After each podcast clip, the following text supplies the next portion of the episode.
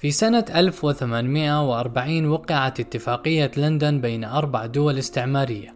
هي الإمبراطورية الروسية وبريطانيا وبروسيا والنمسا من جانب والدولة العثمانية من جانب آخر لرسم الحدود المصرية. وفي عام 1845 رسمت فرنسا عبر اتفاقية لالا ماغنيا الحدود الجزائرية المغربية واعترفت الاتفاقية بحق فرنسا في ترسيم الحدود المغاربية عموما. وبين عامي 1920 و 21 أصدر قائد الجيوش الفرنسية في الشرق المفوض السامي هنري غورو ما يسمى مراسيم التقسيم التي بموجبها قسمت منطقة الشام الكبرى التاريخية إلى مستعمرات متفرقة.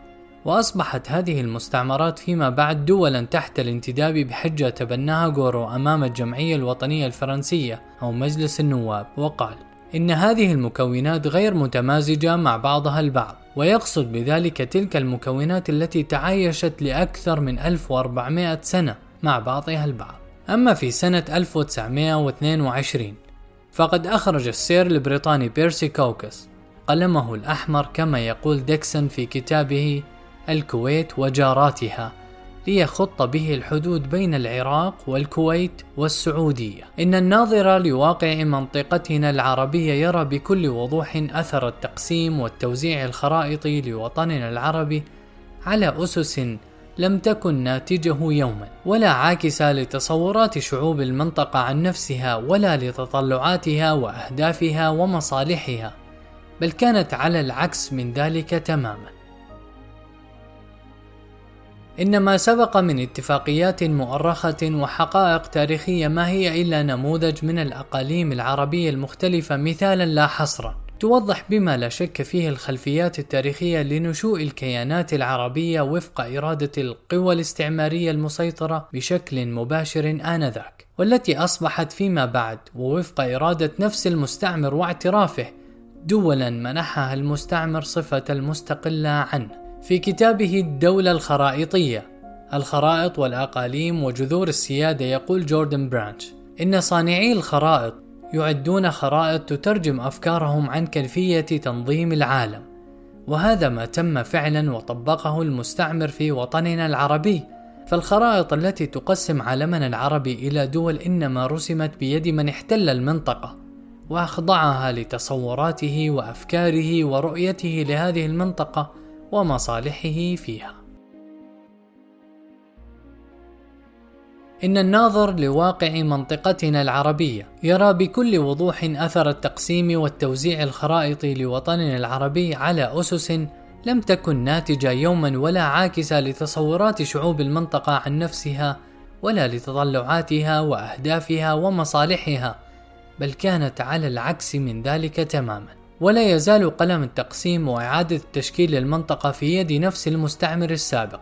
ومرة أخرى ليس لشعوب المنطقة العربية أي حول ولا قوة تجاه تلك الخرائط المعلنة. أو حتى خطوطها الأولى على الأرض في العراق وسوريا وليبيا واليمن والسودان وغيرها. ويثبت ذلك أن النظام العربي المسيطر على إرادة شعوب المنطقة عاجز تمام العجز عن منع أي خطة من خطط التقسيم وذلك لسبب بسيط وبديهي وهو أن هذا النظام العربي يستمد شرعية وجوده السياسي من تلك التقسيمات واليد التي باشرت التقسيم أصلا. لقد حرص 22 نظاما عربيا على إبقاء الحدود المرسومة من المستعمر على حالها التي تسلمها منه وظلت رعاية النظام العالمي لهذه الحدود بإبقائها على حالها ومنع أي تغيير حقيقي فيها مستمرة طوال الوقت وما زالت قائمة.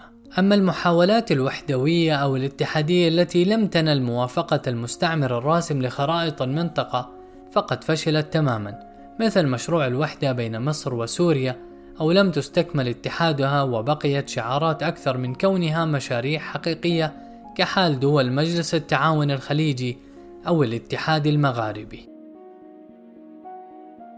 أما في الجانب الشعبي الجماهيري فقد رفعت شعارات الوحدة وتبناها عدد من الأيديولوجيات والاتجاهات الفكرية العربية كان أبرزها الحركة القومية العربية لكن هذه الحركات وقعت في نفس أخطاء النظام العربي الرسمي أثناء كونها حركة وعند وصولها للسلطة في أكثر من بلد عربي. وكان من أهم تلك الأخطاء أنها اعتمدت الخرائط الاستعمارية نفسها منطلقا لتصورها نحو تغيير الواقع. ففي حقيقة الأمر ووفق الممارسات العملية التزمت الحركة القومية بالإطار الحدودي للدولة الناشئة وفق معايير المستعمر وتعاملت مع الواقع من خلال تلك المعايير. وكان هذا التعامل الواقعي من وجهة نظر الحركة القومية معتمدا على خطأ رئيسي آخر تمثل في الأداة التي تعاملوا بها مع هذا الواقع وفق تصورهم.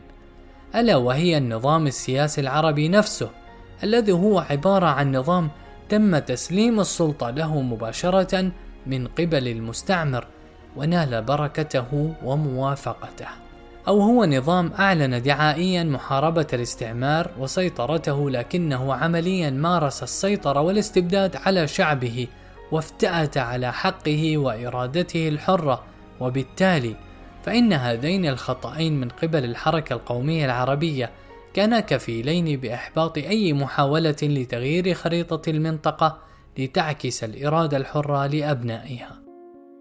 ولم تكن الحركة الإسلامية بأطيافها بعيدة عن أخطاء الحركة القومية العربية، فقد تروحت أطروحة الحركات الإسلامية للواقع الخرائطي للوطن العربي بين التعويم والهلامية التي هي أقرب إلى الشعارات الغير المعتبرة للحدود السياسية، واقترابها من حلم يحاكي فترات تاريخية سابقة لاغية للحدود ليس بين الأمة العربية فقط بل بين العالم الإسلامي كله.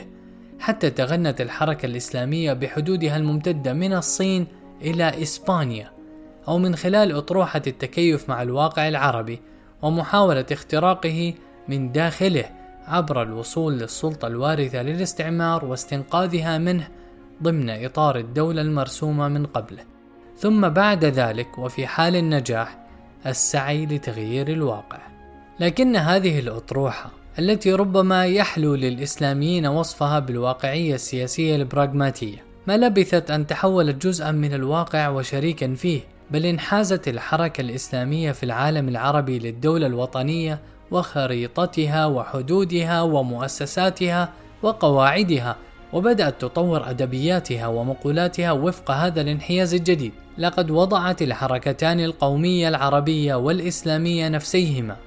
ضمن الإطار الذي أريد لهما أن تبقيا فيه ولا تتجاوزانه. فالحركتان وما يدور في فلكهما من حركات. ولدتا في عالم صممه ووضع قواعده وحدوده ورسم خرائطه طرف خارج عن الأمة.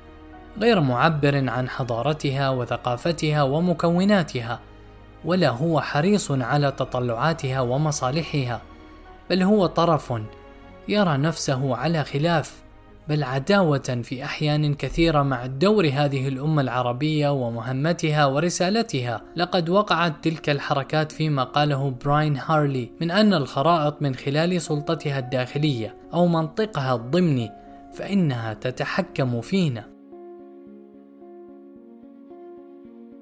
الاستثناء الوحيد في الحالة العربية المتمردة على الحدود الاستعمارية أو الوطنية. بعبارة أخرى كان ما صاحب الثورة العربية التي انطلقت يوم 17 ديسمبر عام 2010 في تونس. هذه الثورة لم تنتظر نظاما عربيا ولم تركب على ظهر أيديولوجيا تقليدية ولم تأخذ اعترافا من النظام العالمي لكي تعبر حدود تونس.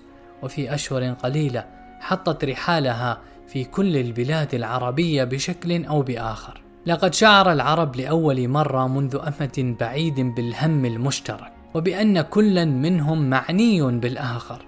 لقد كان الشباب العربي في المشرق يتابع كل تحرك لمظاهرة في أحد أزقة سيدي بوزيد بتونس، أو حي من أحياء صنعاء، أو ساحة من ساحات العراق، أو شارع من شوارع الكويت لقد كان الشعور العربي المقتصر على المنطقة العربية التي لم يتعدها إلى مالي القريبة أو تشاد ولم يتجاوزها إلى إيران أو تركيا أو ماليزيا لافتا بحق. إذ كيف استطاع هذا الحراك الثوري أن يعم هذه المساحة من أرض دون غيرها من البلاد الملاصقة؟ ما المحدد في ذهن الإنسان العربي الذي سمح له بأن يملأ هذا الفضاء المكاني فقط دون غيره؟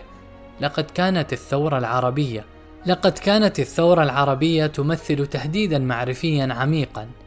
تمت محاصرته من قبل الثورة المضادة حتى لا يتحول ذلك الإدراك المعرفي للأمة العربية المتجاوز للحدود الوطنية إلى أطروحات عملية تطبيقية تنتج عنها تصرفات مادية جدية تغير خريطة المنطقة وفق إرادة الأمة التي تقطنها، فالخريطة السياسية لدولة ما أو كيان سياسي ليس مجرد خطوط على ورق، بل هي تعبير عن إدراك معرفي للمجموعة البشرية التي تحدد تلك الحدود وترسمها وفق ذلك الإدراك، وهي مستعدة للقتال والتضحية ليس من أجل مساحات من الأرض، ربما ليست لها أي قيمة استراتيجية أو مادية، بل لأن تلك المساحة التي أحيانا لا تتجاوز بضعة أمتار. تحمل قيمة معنوية كبرى أسبغها عليها ذلك الإدراك المعرفي العميق لأولئك البشر. من هذه الزاوية المعرفية العميقة في وجدان العرب كأمة، تأتي فكرة ضرورة إعادة النظر في الخريطة العربية،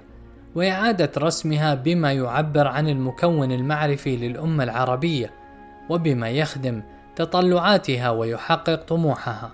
فلم يعد من الممكن ولا المقبول التزام العرب بحدود لم يكن لهم رأي ولا قرار في رسمها. وعلى العالم أن لا ينتظر من أمة عريقة كأمة العرب التي تحمل رسالة حضارية سامية هي الإسلام أن تبقى في حالة خداع للنفس بواقع لم تكن يوما شريكا في رسمه. ويبقى هذا المنطلق النظري لمسألة الحدود السياسية والخرائط المرسومة لنا كأمة لنوضع فيها محتاجا إلى مزيد من العمل حتى يصبح مطلبا للأمة كاملة في مشرقها ومغربها كما يبقى العائق السياسي أمام الأمة وتطلعاتها حاضرا وحارسا لعهدة المستعمر وخرائطه. ولذلك لا بد من أن يؤسس لخطاب استقلال عربي جديد يكون من ضمن مقولاته خريطة عربية جديدة وما عدا ذلك هو واقع ننظر له كقيد يجب كسره لا تكريسه.